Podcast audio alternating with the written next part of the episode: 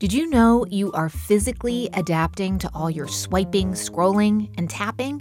We're changing our bodies and what they're able to do through our habits. NPR's Body Electric, a special interactive series investigating how to fix the relationship between our tech and our health. Listen in the TED Radio Hour feed wherever you get your podcasts. This is 89.1 KMUW. Up now, KMUW's Fletcher Powell says the two leads in a new comedy make the movie a whole lot better. As a lifelong Jeopardy fan, I was primed to be charmed by Quiz Lady. But it's also true this wasn't a necessary condition for me to be won over by a movie that's terribly sweet, even while being highly imperfect. A movie that falters when it gets too loud, but that truly shines when its humor gets quieter.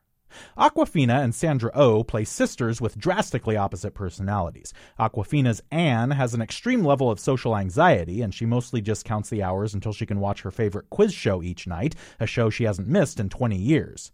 Sandra O oh plays Jenny, a wild spirit with little direction who exasperates her sister. The movie hits the story beats you'd expect, meaning the sister's mother's bookie shows up to collect a debt and kidnaps Anne's ancient pug, Linguini, forcing Jenny to scheme out a way to get Anne onto the quiz show to win the money to get the dog back. You know, normal stuff.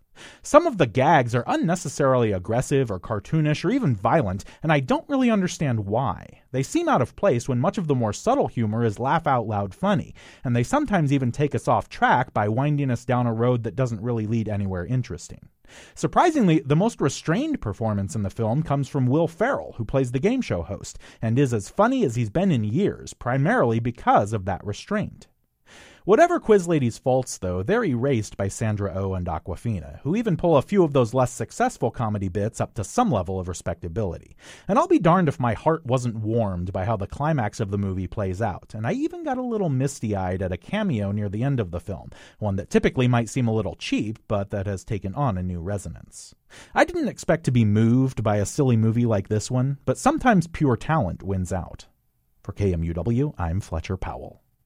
Quiz Lady is on Hulu.